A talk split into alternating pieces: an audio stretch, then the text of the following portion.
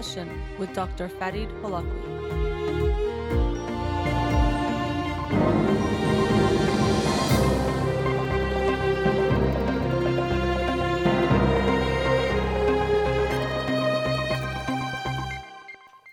Good evening and welcome to In Session.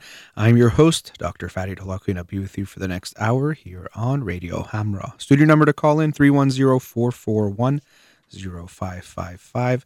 I'm a licensed clinical psychologist, so you can call in with any questions related to clinical psychology, including any emotional or psychological issues, parenting issues, and relationship issues as well. You can also follow me on Twitter or Instagram or like my page on Facebook to get updates on the show or suggest topics or books for the program.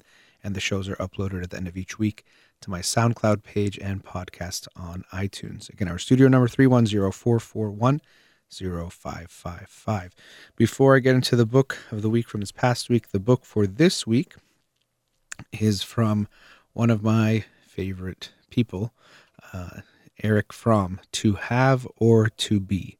And I've actually not read this book, and it was sent by uh, someone. Um, so I thank you. The only name I had was Bellissima. I don't know what the, uh, the name is, but thank you so much. That's the book to Have or To Be by Erich Fromm. His book, The Art of Loving, might be my favorite book. So I'm very excited to read this and share it with you next week on Monday's show. Uh, the book for this past week that I'll talk about tonight is Possessed Why We Want More Than We Need by Bruce Hood. Possessed Why We Want More Than We Need. And on the cover, there is a shopping bag. And this was a very um, interesting book. I highly recommend this one. It came out this year actually and is very much related to what we see happening, of course, not just brand new things, but how obsessed and focused we are on owning things, having things, buying things, buying the newest thing, um, and how we think it's going to make us happy if we do that. We think we're going to feel good, but we might feel for good for a brief moment and then that feeling goes away. Something he touches on, I shouldn't say touches on, talks a lot about in the book, especially near the end. But in the beginning of the book, especially, just talks about what ownership is. And we might think it's just black and white, but it actually isn't. That's why there's so much law and lawyers and, and uh, legal disputes that can come up related to ownership. And he shares some interesting stories, like a man who uh, I think it was through buying a storage unit ends up with a barbecue, and when he opens the barbecue, he sees that there is a human foot in there, and it turns out the human foot belonged to someone who was still alive. In a crazy story, his foot had to be amputated, but he decided to keep it and forgot he had put it there. Long story short, now this man has the foot, but the man whose foot it belongs to, even I said belongs to, maybe that's already showing a bias, um, he wanted it back, but then there was a legal dispute of who owns the foot even though it's part of his physical body. But if this man now owned it, and possession is such a big part of law, and the title of the book is Possessed, what does that mean? Who owns the foot? And so he shares some interesting stories like this, or of people who had to move from their homes. And sometimes you'll hear about stories where developers are coming in and they are buying homes or buying all the homes in an area to tear them down to build something and how we have certain attachments to things and so things and it was interesting to see the ways he explained this and how ownership and can reflect so many different things. It can feel so personal because when we own things in a way we feel like they are extensions of ourselves.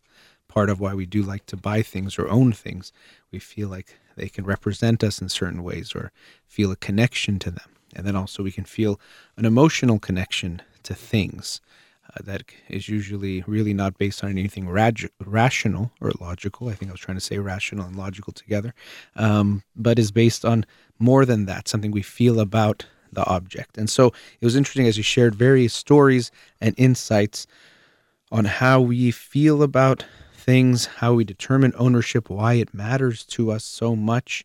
And I thought that was quite interesting, and how we might think of ownership as something that's universal, that all humans are going to see it the same way, but it's not the case. He shares stories of a hunter gatherer tribe who um, they do something that they call, we can call demand sharing, meaning that if I have shoes and I take them off at the door and I go into my home, and now you are leaving, you can just put on those shoes. It's not that you're putting on my shoes.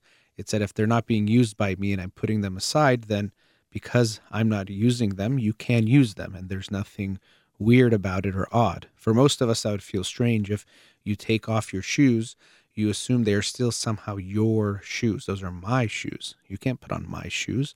Those are mine, not yours. But we see that although we might think this is so innate and has to be this way 100%, it's not the case. There can be a feeling that if you're not using it, why not someone else use it? And what's interesting for me is sometimes we'll think of hunter gatherer tr- tribes uh, as uncivilized. Even sometimes when you say, "Oh, I was, you know, hiking or I went for camping, and now I'm back in civilization," what we mean is the things that we think of as the modern world of buildings and electricity and the ways we do things. Um, we think that it's more civilized, and so we might think this demand sharing way of looking at property that if I'm not using my shoes or my shirt, you're free to wear it and there's no issues. We might think that's more uncivilized or even barbaric because we're so advanced that we see things uh, uh, that we view ownership in a certain way and it's barbaric or uncivilized not to notice that but I, I was thinking about this as i saw a video someone had posted apparently um, a homeless man had put money in someone's change so they wouldn't uh, someone's parking meter so they wouldn't get a ticket and the guy came and gave him the shoes off his own feet. Um, which is nice very kind act and it was, it was nice. Although i always have a response when people videotape stuff like this when they're doing it. They're positive things they're good things but anyway it's complicated. Nonetheless watching this video it was very nice the, the gesture but then you think about it um, this is outside of what this gentleman had done giving his shoes but isn't it barbaric the fact that someone can have 10 pairs of shoes and then someone else might have cold feet sitting outside not having shoes?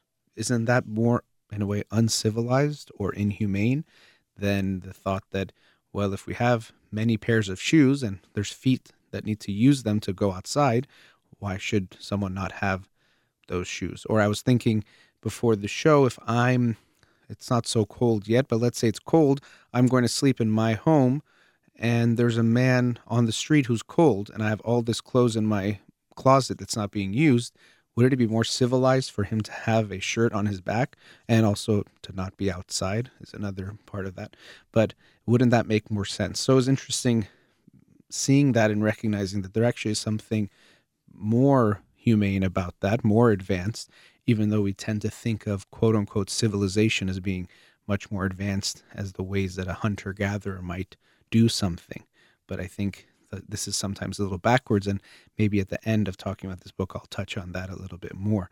Um, there's also interesting things about children. I think the author does a lot of research with children and ownership and things like that. Uh, but w- one thing I thought was interesting almost all parents try to teach their kids to share. And you hear that a lot. Sharing is caring. And oh, no, don't you know you should share your toys share things with people when they come over and this can be a big source of contention between parents and their kids trying to get them to share. Uh, but he talks about how when they're looking at toddlers, that they may they're looking at toddlers when they're in daycare or nursery, and he said that one study showed that toddlers who take objects relatively frequently from their peers have mothers who take things relatively frequently from them. Conversely, those toddlers who offer objects more frequently to their peers have parents who offer things more frequently to them. I thought that was so interesting. So, if you see a, a kid and they are taking kid uh, toys from other kids, they're more likely to live in a home where their parents are taking toys from them. Likewise, if they're more likely to share or offer objects to other kids, it means they're living in a home where they're more likely to have objects offered to them. I thought that was quite interesting. And yet another sign or uh, indication of how you have to practice what you preach. Or if you really want to teach your kids things, you have to model those things. If you just tell them sharing is good, but you're taking things from them or not showing that type of attitude yourself, they don't learn from your words. They learn much more from their actions. At all ages, we see this, but of course, even more when kids are not very verbal, they're going to only get the actions and very little from the words. So I thought that was quite interesting. Uh, but a lot of the book talks about this rat race we have with having possessions, how we try to get possessions to show status, to feel good about ourselves, or we think if we get certain things, we're going to feel good about ourselves, good about our lives, and be happy. And, and he touches on how advertisers use this to their advantage to get us to feel that if we do certain things, we're going to feel good. We're going to be happy if we get certain things when really that's not the case, or even using celebrity endorsements. And even shared a study showing how we feel these connections and attachments to things, inanimate objects, that really should have no effect. For example, they told people that a putter used for golf uh, was owned or used by a winner of a big tournament. And when people were told this, they actually performed better when they were putting than if they were not told this. So just being told that the golf club, the putter that they were using, was actually owned and used by a very good golfer who had been successful made them perform better, which is quite interesting. Um, but he also talks about how there's really more a desire to chase after things. We have this feeling of excitement of getting something. So the shopping and the ordering and delivering and all those parts sometimes are even more exciting for us than actually getting the thing. And once we get something, we momentarily might feel better, but usually we get used to it. We are on the hedonic treadmill where things that used to excite us or make us feel good become normal and then we need the next new thing. We need novelty to to get excited. And speaking of novelty, I'll share a story he talked about in the book related to novelty and sex. Um, there's something called the Coolidge effect, which is that, especially for males, but it could be for females as well, they will get more excited. They'll have a, a spark in their sexual desire when presented with a new female. And we can understand this in an evolutionary perspective that this could be another chance to procreate when there's a new female. If there's one that they have as a partner, they don't have that same excitement because they have already, um, in a way, tried to procreate with that individual. And so the, the name comes from a story. It's not for sure true, but President Coolidge and his wife went to visit a farm. And when his wife was going on the tour, he saw that the rooster was having um, sex with the hen and said, How often does he do that? And I think they said, I don't know, a dozen times a day. And apparently she joked, Make sure the president hears that when he goes on his tour. And so when the president then was there, they let him know, You know, your wife wanted us to tell you that this rooster has um, sex maybe 10, 12 times a day. And then he said, Is it always with the same hen? And they said, No. And he said, Make sure the first lady hears about that. So, um, not sure if that story is true, but that's where that term comes from, the Coolidge effect.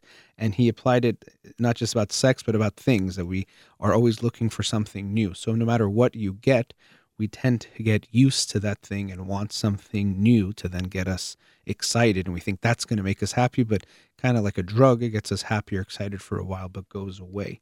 Um, he does talk also about uh, the research showing that rather than spending our money on things, we'd be much better off spending our money on experiences to make us happier, to get more out of our money. So, have experiences gives us more than just buying things. We get used to the things, but with the experiences, we have the memories, we reflect on them. And when we reflect on them, we actually tend to remember them even better than what we actually experienced.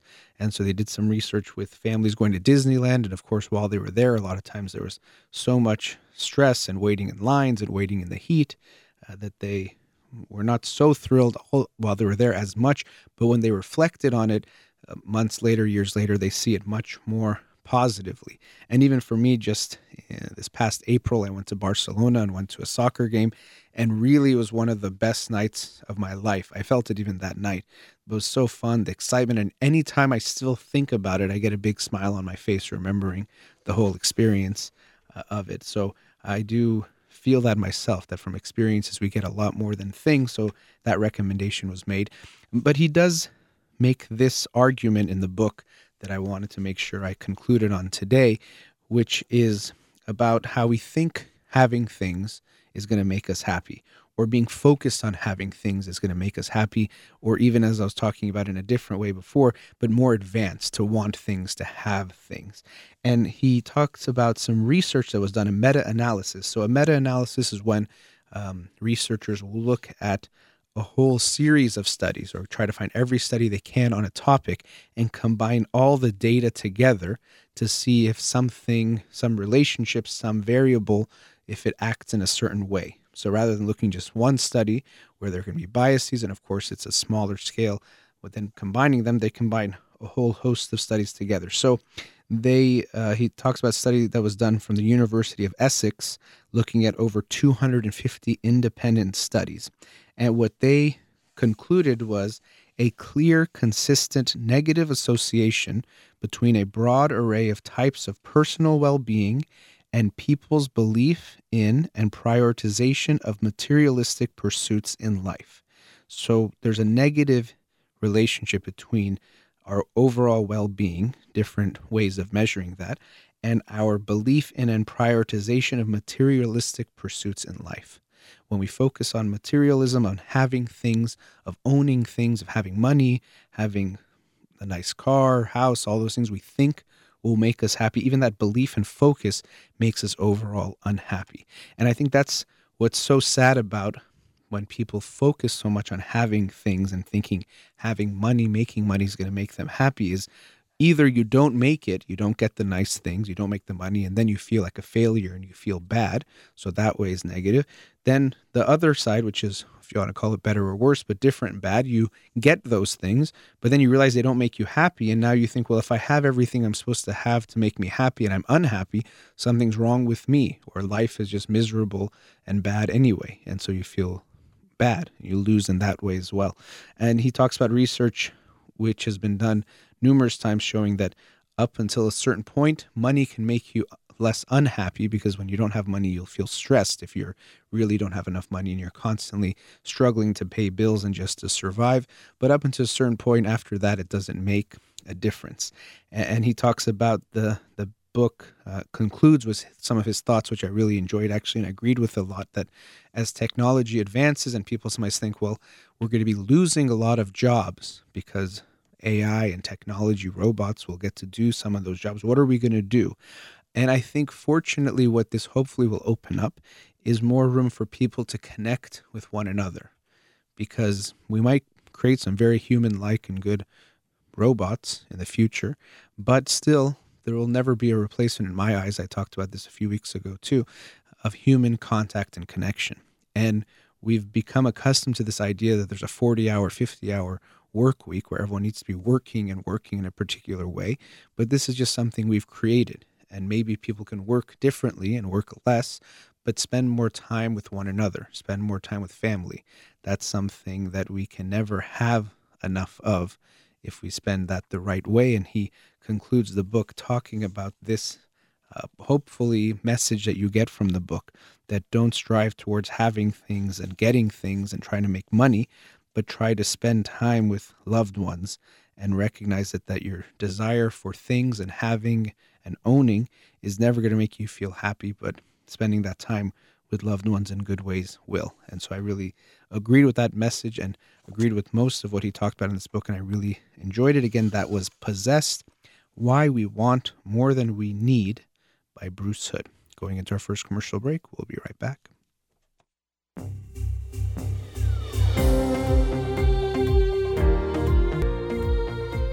Welcome back. Let's go to a caller. Radio Hamra, you're on the air. Hi. Um, I'm calling because I needed some advice. Okay. Uh, can you talk a little bit louder, please? We're having. Oh, little... sure, sure. Okay. Um, I've been having this problem for two years, and I kind of needed um to find a way to help get rid of it. Okay. Sorry, you were having what for two years? Um, I've been having this problem okay. for two years. All right. And how old are you? Oh, I'm 16. Okay. All right. Go ahead. Okay. So, um, so just another way, and another way of putting this, um, I'm I get really annoyed and like frustrated by um other people whispering and just any mouth noises in general, mm-hmm. whether it's eating or drinking or just any other soft mouth noises. Okay, and you said it's only been for two years. Yes, it's been uh, yes, it's been going on for two years. I think this would this would be the third year. Okay, it, so and how often is this upsetting you or affecting you? Um, this happens about every day because um, I go to school Mhm. and basically all of my classmates would be like whispering and stuff, and like like I can't really do anything about it besides maybe like close my ears. But I definitely get frustrated, and it's getting harder for me to learn in Mhm. class. Yeah, because you get dis- you almost are like you can start to become obsessed with something like this, and you try to seek it out or you listen for it, and then you can hear it So, like, somewhere. Oh yes, like like I I just try to find any way to get out of it. Like sometimes, like if it gets really bad, I'd ask I I ask to go like to the restroom, or like I, I just I, I just have an urge to get to find any way to like get out of the situation. Hmm. Okay. Now you're saying it started about two years ago. Did anything in life change around two years ago? Anything you were going through? Um, um, it was whenever I had first started high school. hmm but at the time I wasn't really stressed out. I guess maybe I was nervous because like it was the first year of, of high school and it was fairly early on into the year. So maybe it was just that shock, I guess. Okay, so that was the adjustment to high school was a little hard, uh, but before that, you never had this issue at all. Oh no, yeah. Before this, I did, didn't have the issue at all. Yeah. Okay, how are things at home now and back then? Um. Okay. Um. Well, like, like I'll, I'll just say this. Um. Yeah. Um. I'm I'm more sensitive to um like females like whispering and things more than like males whispering. I don't know. Like if there's any like I think there might just be a difference in noise.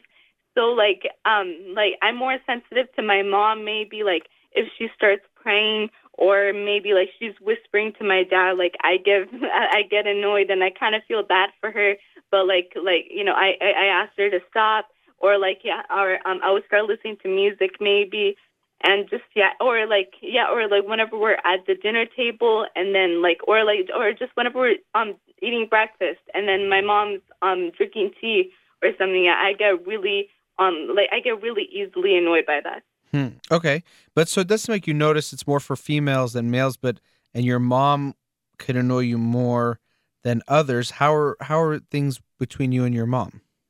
Oh, um, yeah, yeah. Oh, we really have a good relationship. Yeah, like, like we're not like constantly like like fighting a lot. No, like, yeah, like we have a good relationship. It's just that this sometimes like like I like yeah. Well, I'm not saying you guys are necessarily constantly fighting, but I'm wondering if you guys can get into it, or if she is sometimes too much involved in things in your life, or something like that. Is there ever that feeling?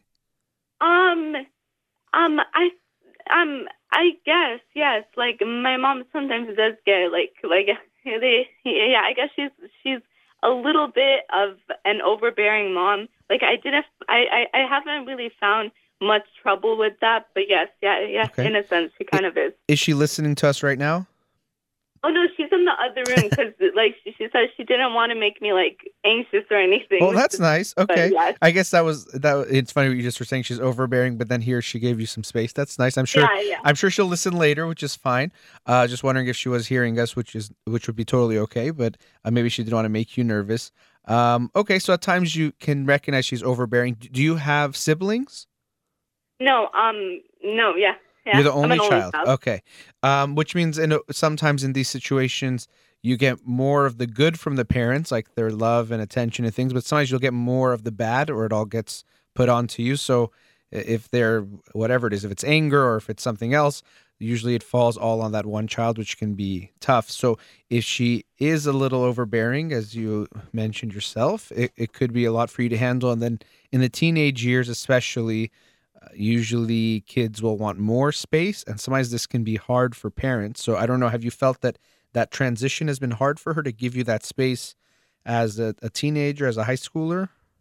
Oh, um, yeah, definitely. Honestly, yeah, because um, in middle school, I wasn't really allowed to like do anything at all. And then, so whenever I went into high school, like you know, like when if all of my friends were gonna like go somewhere or something that was like right next to school, and I would ask, like it would be harder for her to say like no than like usual, or like I would get more upset if my mom would like constantly say no, then I would get upset in middle school.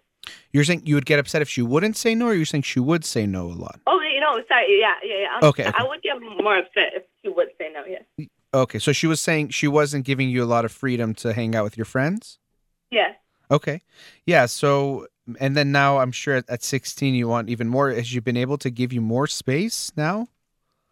Um. Yes. Like it has um gotten better very slowly um over the years. Yes. Um. But just in general, I've kind of become a little bit used to like not being able to go anywhere on my own and stuff. So it doesn't bother me anymore to the point where I ask her. But yeah, it's gotten slowly better where my mom trusts me more. Well, I hope she will give you more of that space. And I mean, I see. I feel like you're just trying to accept it because you feel like it's not going to change, but that doesn't necessarily mean you're okay with it or you like it. But maybe you feel like she's not going to budge, and if she's not going to budge, then let me just hold on to that because my concern isn't what you're talking about. Sometimes uh, this feeling of being sensitive to noises and sounds it can be related to anxiety but also to anger and then especially because you're saying it's more females than males it could be some anger you have towards her that you don't get to express that you feel like you have to hold in but then it gets triggered in these ways by these these these like sounds and things that are going on whispers and things and that might be what we're looking at. That's why i wanted you to think about her and your relationship with her because there could be something there. Oh yes, yeah, yeah. I, I understand. Yeah. Um. Yeah. Yeah. I think that could be an option. Honestly. okay Yeah. So do you feel like you you might have some anger, even though? And, now I'm talking to you, and I know you're here on the radio talking, or you're calling on the radio, so people tend to be a little bit nervous anyway. But I feel that you are an anxious person, like there's a nervousness. Um. Honestly, yeah. I'm. Yeah. I. I'm just a generally a pretty anxious person. Okay, yes. which is fine. Yeah, with- uh, that seems to be the case, and and so I think this is triggering some more things. And anger and anxiety actually can go together as well. But um, and even like you know, I know your mom had called in saying you wanted to talk, which is nice. And I don't know if you had asked her. Did you ask her to call? Oh. Um. Yes. Okay, um, good. Yeah.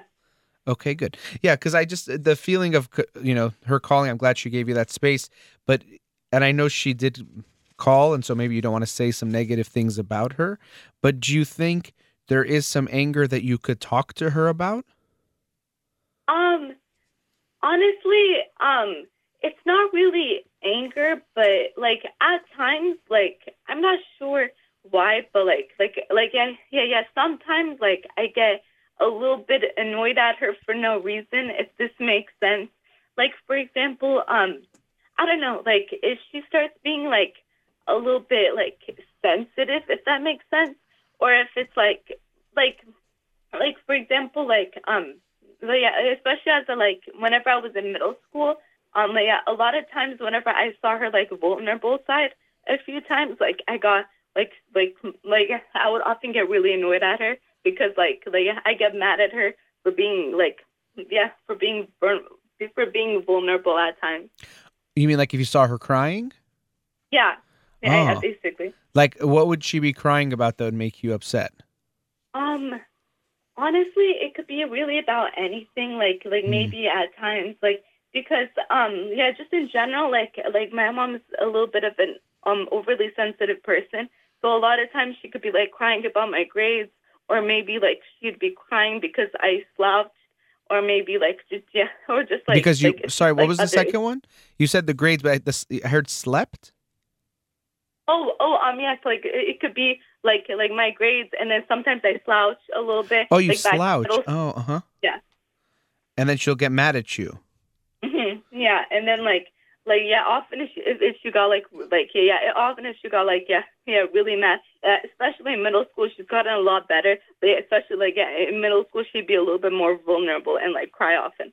Wow. Yeah. Well, and that, uh, you know, of course she cares about you, but then when she expresses it in such an intense way and sometimes about what might seem like a smaller thing, it can put a lot of pressure on you. And I could see how you didn't want her to cry about those things because then it would make you feel bad, like you're guilty of making her sad or making her feel a certain way.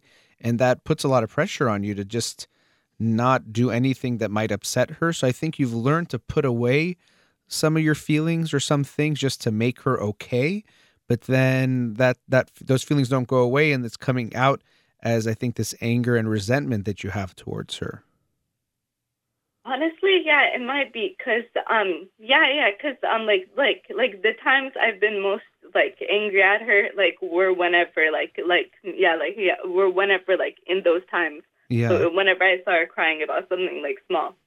Yeah when she would start crying about something small? Hmm yeah i could see that. That's tough.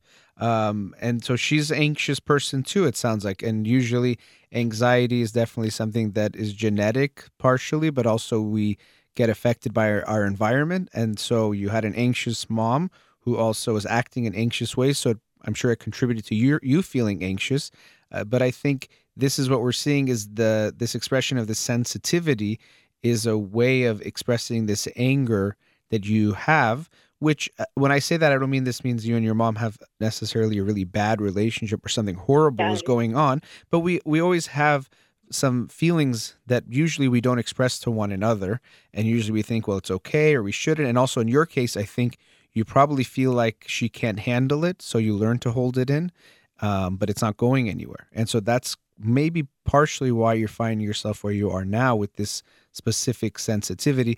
Now we're at a commercial break but i don't want us to wrap up yet so i'm going to put you on hold Okay. and we'll talk after the break okay? Okay sure. All right. You're listening to in session with dr Farid Holakouee. we'll be right back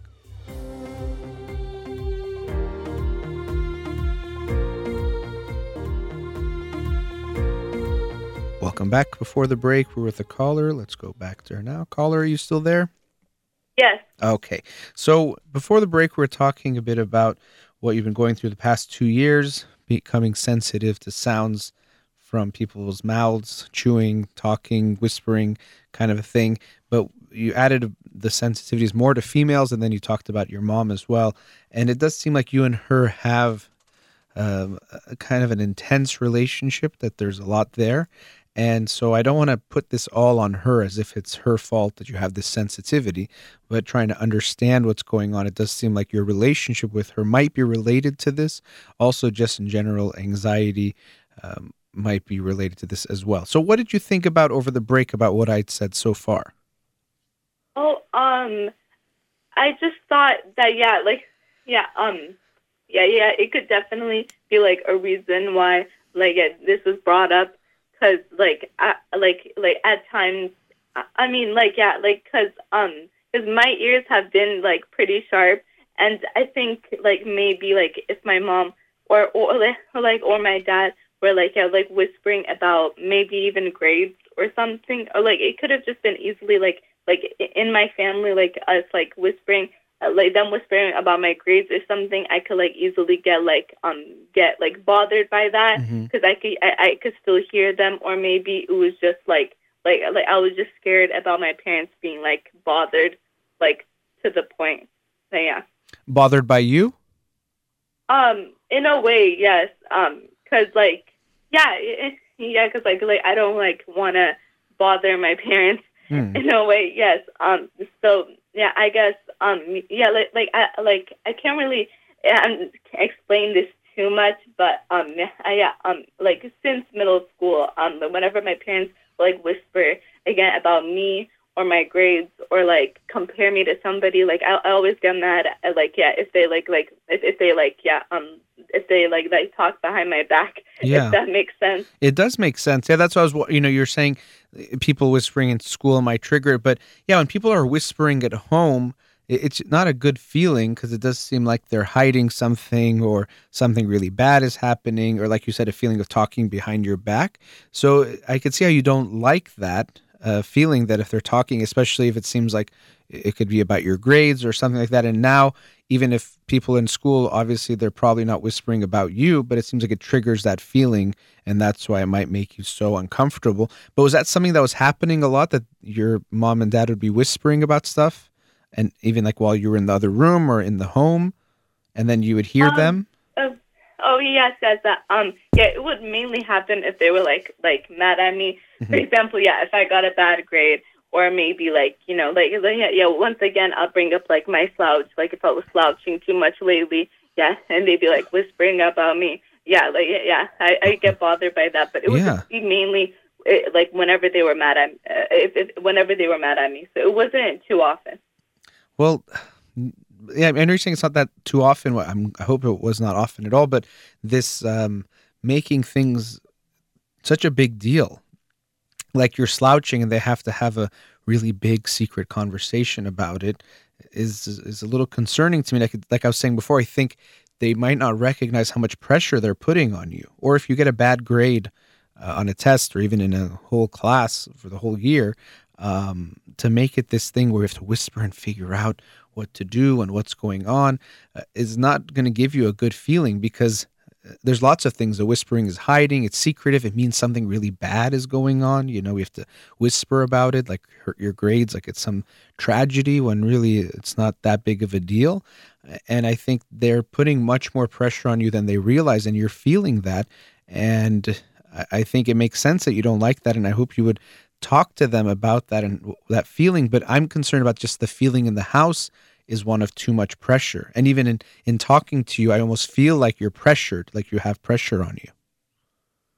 I see. Um, yeah. Um, honestly, yeah, that was really how it was. Um, like in middle school and like like early high school. But right now, I think I don't have as much pressure on me as before. Like like yeah, like one thing, like my parents have become a little bit less overbearing and like have been trusting me a little bit more.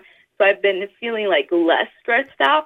But yeah, like yeah, um, I still have like like some anxiety there, but but just like yeah, like um, yeah, I, I like just in general, like I don't know where this really really came from, but mm-hmm. um, I really have ang- like sometimes anxiety over like like the smallest things or yeah. like you know, like I, I, I feel anxious like throughout the day, I guess. Yeah, I mean, I can feel that in talking to you, and you said your mom is, and it seems like you have that as well. And uh, things like the anxiety that you have, definitely there's things you can do to work on it, and, and it can change. But I don't want you to blame yourself for it because, uh, you know, you say you worry about something that's not a big deal. I don't want you to worry. But I also know that a lot of times these types of worries can be very automatic. So it's like if you walk into a room and you feel a little bit cold, it's not like you're choosing to feel cold, it's just how you react. You're just more sensitive to the temperature. And so you might just be more prone to worry about things. And so something relatively minor might for you in that moment feel very big or you might worry about it. And so it's it's worth thinking about trying things like uh, physical exercise can help, meditation can help, but also therapy can be helpful too to to talk about things and help deal with things. And you're probably never going to be someone who has no anxiety. Well no one has no anxiety but very very low anxiety. But it can become more manageable. It can become less and that's what I would want for you so it's not uh, affecting you so much and putting you through so much pain. I see. Okay yeah I understand. So um so like like what type of um physical exercises do you recommend well, I mean, just exercise in general can be, I mean, there's nothing negative about it. It's good for your physical health, but also for our mental health, um, for any, everything just overall, but even just depression and anxiety can be helpful. So it's just something to think about, even just some kind of cardio, whatever you like. But getting active can be good for that. Uh, but then meditation, people can find can be calming as well. So those are some things personally, and like I said, therapy. But I think it'll be very important to have some conversations with your parents because the feeling I got just from the few things you described is just a lot of pressure and stress and that whispering it, it's not a good feeling. And I guess it's less now which is good but it's still something that you might want to talk to them about that that feeling is there that they were because t- I just the the whole just the feeling I get thinking about someone whispering about you and some issue it makes it so big and major and and almost like shameful. And i don't think that was a good feeling for them to give you. Um, and i feel like you're carrying a lot more stress and pressure than you need to be but you've gotten used to it kind of like you talked about something in the last segment. We were talking they were kind of just getting used to it now but i don't want you to get used to pressure and pain because you might not realize it's there but it'll be affecting you and it doesn't have to be there at least not as strong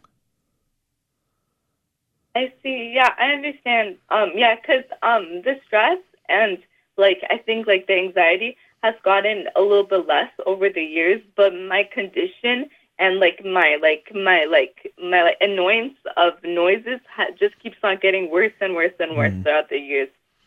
Yeah, and, and those things. Sometimes people have it, um, and it doesn't necessarily go away completely. It can.